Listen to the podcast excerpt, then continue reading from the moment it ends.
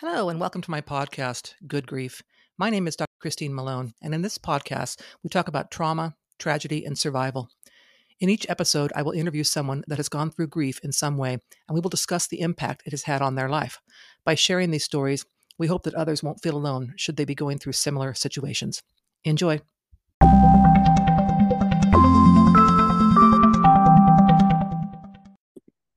Okay, listeners, thank you so much for joining us today. My guest is going to tell us a, a story about his brother that passed away and some activity that he experienced after that. So, if you would like to just introduce yourself and then tell us your story about your brother. Well, thank you, uh, Christine. It's a real honor to uh, be on the podcast with you. Um, as you, you and I have known each other, known about each other, but this is the first time we've seen each other's face in real time, I think. Um, and uh, uh, I know you're a very uh, high esteemed uh, fellow at the City University. I'm going to give you a little bit about my my background and, and, who I am, and some of the more recent things that I've done. And I kind of have a little script here, but once I get to the actual story that we're here to talk about, that's just going to be off the top of my head. And for a couple of reasons, is that um, I always say that if you tell the truth, you can tell it over and over again. You don't use the same words, but it still has the same essence to it. Uh, but the scripted part, I do want to uh, get to, and then I'll go to the story. uh, I'm a artificial intelligence ethics researcher, which, uh, if I'm being honest, means uh, I have more questions than answers.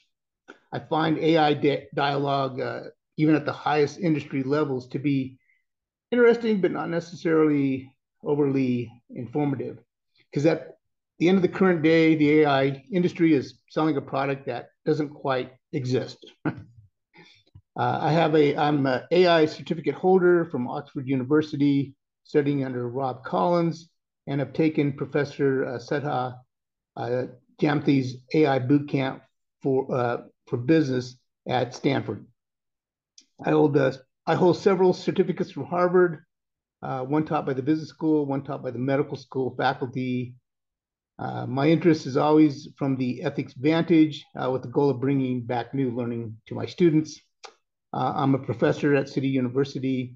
Uh, I'm an alumnus there as well. I have a bachelor's and master's degree from City U, and I have a Juris Doctor degree from the University of Washington. So my story today is about uh, loss and healing. while it may seem fantastical and personal, it's not outside the reach of science or personal spirituality, in my opinion. I want to start with the science aspect, uh, and I'm going to start with some research and, very kind of novice um, information uh, related to string theory. Uh, string theory suggests that an excitement or stimulus at a point in the universe uh, would be reacted by a particle across the universe. I like that concept because it considers energy and not just physicality. A life and consciousness to me is energy, which, although derived from a physical being, is theoretically able to continue. Death, on the other hand, is the end of physicality, uh, but not the end of energy. Uh, Science suggests energy is not destroyed. Taking those two vantage points, string theory and eternal energy, I theorize that thought energy continues to exist after the physical expiration of the thought generator, which is the brain, uh, all without the benefit of artificial intelligence. so, in humanness, is that the soul? Uh, so now I'm going to turn to the uh, personal spirituality of my story. Uh, I grew up in a farm country in Northeast Colorado, uh, and that's where the story of my loss begins. Um, my brother died in January of 1990. By that point, I'd already left the farm in Colorado, had spent a time in the military, uh, and was um, uh, living in Seattle. So um, I'd like to uh, relate a dream I had about my deceased brother. Uh, and in the dream, it starts out I'm on the shore, and I see my brother, and his name is Tom. He's my half brother, so his last name is Reyes. Uh, my brother Tom is on a raft in the ocean. Uh, and he's quite a ways away from me, and, and he floats towards me, but then he floats away. So t- to me, that was indicative of his inability to cross back over into the realm where I was residing. Uh, but because of my faith beliefs, personal faith beliefs, uh, I had no problem crossing over in my mind to go to see him. And so I was curious as to uh, what it was that he was hoping to communicate about. So as I started to walk off the beach and on to the water, uh, a massive dream catcher appeared, and it's it's weird because my family doesn't identify as uh, your traditional Native American family. Uh, I have Native American cousins uh, and, and, other relatives, uh, but a dream catcher to me doesn't have any uh, particular meaning or, or even place in my culture. My culture is more of a Mexican American culture. So I walk through the dream catcher. Uh, my flesh and uh, my flesh is torn away, and for an instant, at least in my dream, I was just a skeleton. Uh, but almost instantaneously, I guess I, I, I turned back into myself. Um, and I guess in retrospect, uh, I haven't really sorted it out, but perhaps that was the manifestation of spirit standing apart from physicality. I walked to my brother uh, on the water uh, and stood there. And I said to myself, Well, I know I'm dreaming and I don't want to predispose how this dream's going to play out. So I'm going to ask him an open question. And I said, How are you? He says, I'm fine. I'm happy. And he says, But I have a problem. And I asked him, Well, what's your problem? And he said, Every time I visit mother, she traps me in sadness. And that was essentially the end of the dream. And I woke up and I thought to myself, hmm, well, it was a dream. I didn't really try to control the dream, but I but I but I do kind of have a task uh, and, and I'm not sure exactly how to approach task, but you know, I'll think about it and, and I'll, I'm sure I'll sort something out. So I went to see my mom and and uh, I told her about the dream. And I said, Mom, I think what Tommy is saying is that he comes to visit you, and his essence, you, you can feel that. But when you feel it, you're overwhelmed with sadness. And what he wants you to know is he's he's happy and he wants you to embrace something other than the loss that you're feeling. That is really the end of, of that part of the story. Uh, and I'm going to shift now to uh, uh, a different event uh, involving the same brother. Back in 1977, I was living in Northeast Colorado still, still on the farm. My brother had just got back from the Army. Uh, and he asked me one night, Can I borrow your car? And I said, Well, I guess. Why? Why do you need my car? And he says, Well, I have a date. All right. And then he says, uh, Do you mind? My, my friend Curtis from the Army is coming into town. Do you mind showing him around? And I said, Why don't you show him around? He says, Because I have a date. Said, all right, I'll show the guy around because uh, I had a pickup. And Curtis shows up. I never met him before, and I instantly did not like Curtis. And the reason I didn't like Curtis was because he was very handsome. and that's you know you can't you can't uh, overcome handsome in a small town. the girls were going to gravitate towards him. So uh, anyway, uh, Curtis and I hung out together. I was probably not on my best behavior, but nothing really came up. I never saw Curtis again. He probably attended my brother's funeral in 1990, but I don't remember him being there. But after my brother's death, uh, Curtis, and Curtis right now is a, um, a math professor at Glendale Community College in Glendale, Arizona. So, uh, and and just kind of give a little bit more background, my brother Tom uh, was the oldest boy in our family, and then in between he and I, I have another stepbrother whose name was uh, uh, Jonathan, Jonathan J. Reyes, and my name is John Max Torres. So um, my brother would come to Curtis in Curtis's dreams, and he would say, "I need your help," and and so Curtis would have to go figure out what's going on, and and so he'd call up my brother's widow, and invariably something was going on that that he could help. Now she still lived in Colorado, but Curtis owned property in Iowa, so they always drove through that town on the way to Iowa. So he'd stop there and do whatever, you know, fixing needed to be done. And that seemed to suffice my brother's restless spirit for a while. Well, about, um, hmm, I guess maybe 12 years ago, my brother comes to Curtis in a dream. And keep in mind, Curtis and I had not connected yet or reconnected.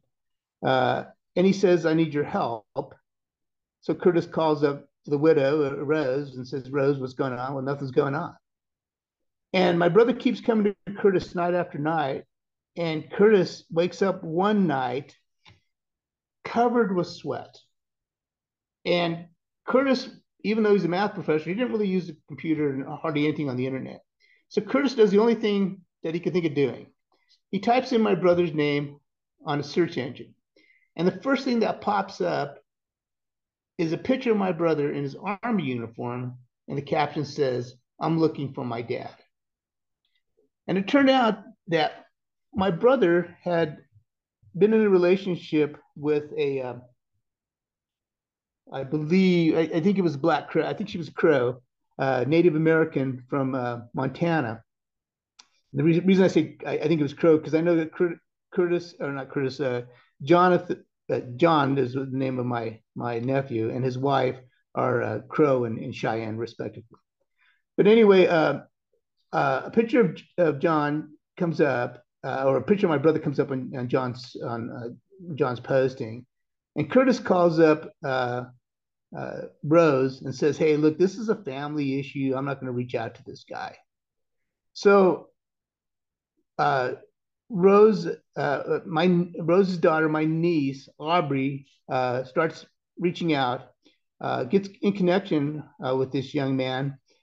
pretty soon, we're all talking to him and I had I wanted to go meet John, and so I had gone to Colorado to take my brother or take my dad. I apologize to uh, see his brother, and I was in Denver, and I called up John and I said, "Hey, I'm heading up to Billings. I want to see you."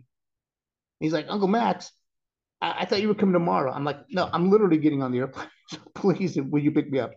He said, "Yeah, I will." He lives in Crow's Agency, which is you know, it's not too far from Billings, but it's it's a drive. So I fly in and uh, meet John. Now, an interesting thing about John, uh, he had been adopted by uh, a Caucasian family, uh, loves his parents, uh, good people, and they named him uh, Jonathan Maxwell, which my older brother was Jonathan, and my middle name is Max. So that's an interesting coincidence, even in and of itself.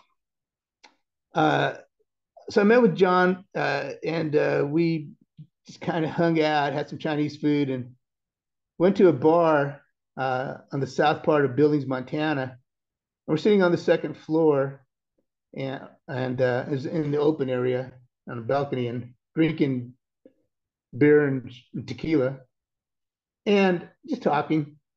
And he gets a phone call and he says, Oh, hey, Curtis, I'm here with my Uncle Max in Billings, Montana. Where are you? And off in the distance, because we're on the second floor of the edge of Billings, Montana, you can see as far off as you can see. We see this red pickup driving towards us, the only car on the highway. And John goes, Hmm, Well, what are you driving? And he goes, Huh, I think I can see you. And Curtis drives up to this bar, uh, you know, and and and and here we are, John Jonathan Baratusk, a nephew I'd never met, and Curtis Gentry, a guy I hadn't seen for 30 years. And the only thing we had in common was a person that had been passed away for, you know, a couple of decades. Um, so after that, Curtis and I reconnected. And he's, you know, still a handsome guy. and, uh, uh, and and his wife and my wife are good friends, and uh, he was part of the reason I, I moved down to Arizona. Now, the the kind of the lesson, I guess, is that you, you can think of things from a very spiritual sense, and the problem is, is that you can't necessarily medicate yourself or guru yourself into some kind of spiritual connection. I don't think we get that choice. I think it comes upon us, and we just, if if we're observant, we can go along for the ride, and, and it can be an amazing thing. Uh, but I believe because of yin and yang of things that when you do that, there's always a risk of the negatives are going to come back and hit you really hard. So you so you have to steel yourself for that as well. Um, and and I guess, but I think there's also a scientific element here. And it goes back to my my string theory, but it also goes back to probability. And I tell people, what's the probability of three people sitting on a speck of dust in the middle of infinity? And that's the only thing that they have in common is somebody that's been dead for decades in that instance. Uh, and, and so that's where I look at both the scientific elements and the spiritual elements. Uh, I'm a very scientific minded person and, and, and I believe in science. Um, but I also recognize that uh, uh, energy around us. It's, it's, a little bit like taking a building and having somebody who knows nothing about energy putting in an air conditioning system that all the parts are there, but none of it works right, versus somebody who actually takes the exact same parts and engineers an efficient air conditioning system. And that's how I look about spirituality. It's there for all of us you can fragment it into your existence, but it doesn't really do anything for you. Or you can find some kind of organizational way of, of you know, contemplation. Whether that's reading, you know, uh, texts that are, are inspired texts, uh, whether it's uh, you know being an atheist, uh, uh, be, reading uh, you know, just science text. I think the organization of the mind allows for a an exploration uh, of possibilities that that are outside of, of our physical containment. So that's my story. Uh, what do you think? I I I've told you before I was going to love this story, and I do. I have a, a question. Does your brother still visit you or Curtis at all, or no? I I I think he might have visited Curtis, but it's really tailed off since Curtis and I got together. And and he doesn't visit me. I don't can't remember of another time. I will say uh, something about Jonathan Baratusk, uh, my nephew. Uh, he's a world class um, artist, and he had uh, a uh, a they call it solar art, where you take a magnifying glass and you burn it into you know images into wood. And he burned an image of Obama as president with the presidential seal. And that hung in the White House uh, during Obama's uh, presidency. Wow. Yeah, so a very impressive uh, person. That's really cool. Um, as a mom who lost a child myself, I, I, one thing that stuck with me is when you said that you went to your mom and said that um, your brother told her told you that he felt trapped by her sadness. I'm curious, what was her reaction to that? Because um, I would if somebody said that to me as as a mom, if somebody said, you know, your son visits you and he feels trapped by your sadness that would, that would impact me um, that's a great question i you know, my mom was a very spiritual person as well. Uh, she had 10 kids. Uh, one of them passed as a child. And she'd always often um, uh, talk about Bonnie Jean, the, the daughter who who left, and she would and, and she would say her name, and so I think uh, I think she had at least uh, because of, of that experience and really kind of keeping that person alive in her mind? Because when you when you have loss whether it's loss of a person uh, loss of a marriage loss of a job your whole future vanishes in front of you is what you thought it was going to look like. And i think because the way she kept bonnie jean alive in her mind because bonnie jean dying as, as a baby as an infant uh, didn't have a lot of history but had a lot of uh, possibility.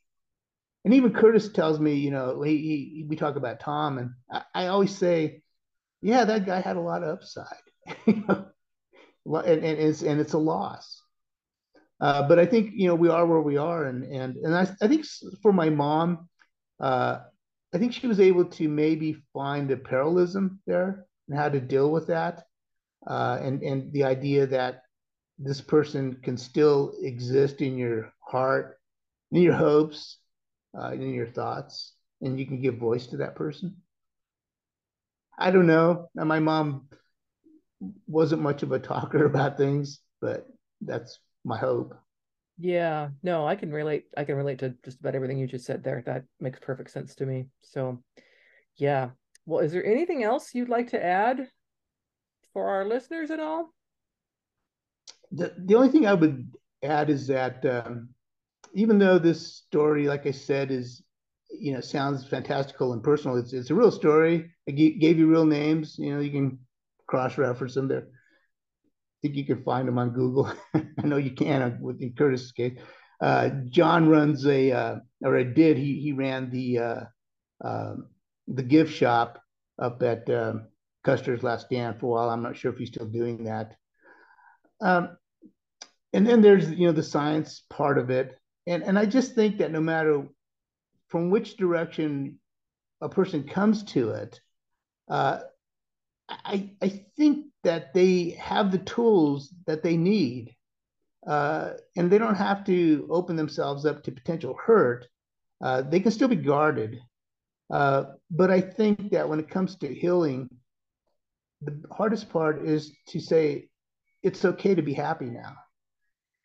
And if you can find that and it's and that's a deeply personal place for each one of us uh, that that private place that we have.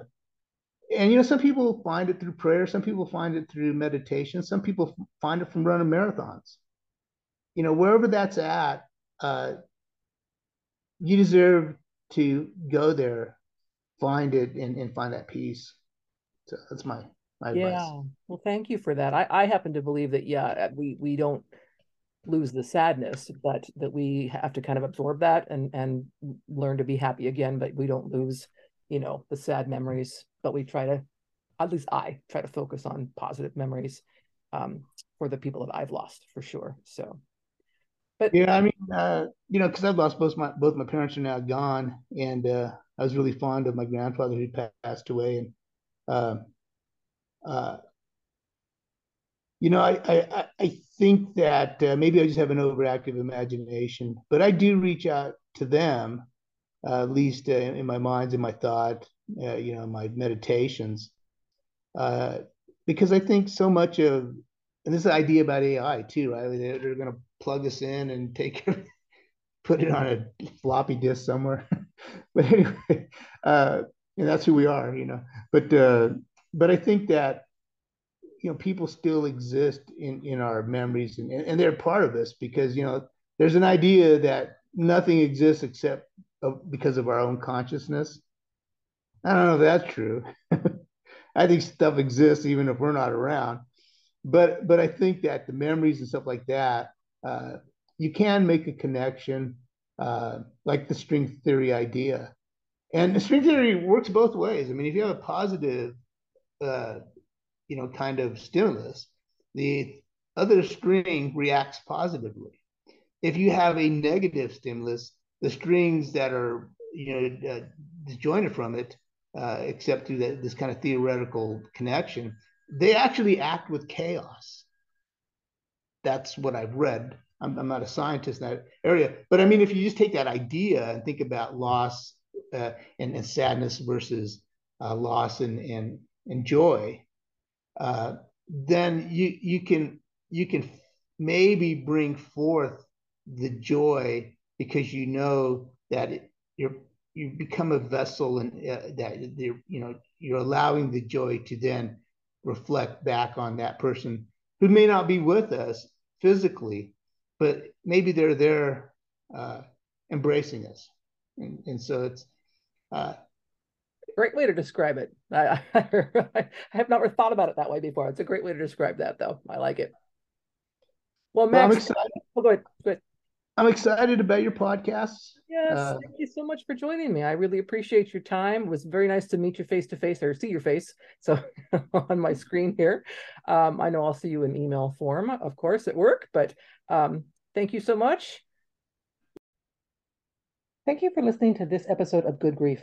To hear more about my personal story, please pick up a copy of my book, The Day I Became the Spider Killer, a memoir of trauma, tragedy, and survival, available in paperback, Kindle, and Audible via Amazon, Barnes & Noble, and other online book retailers.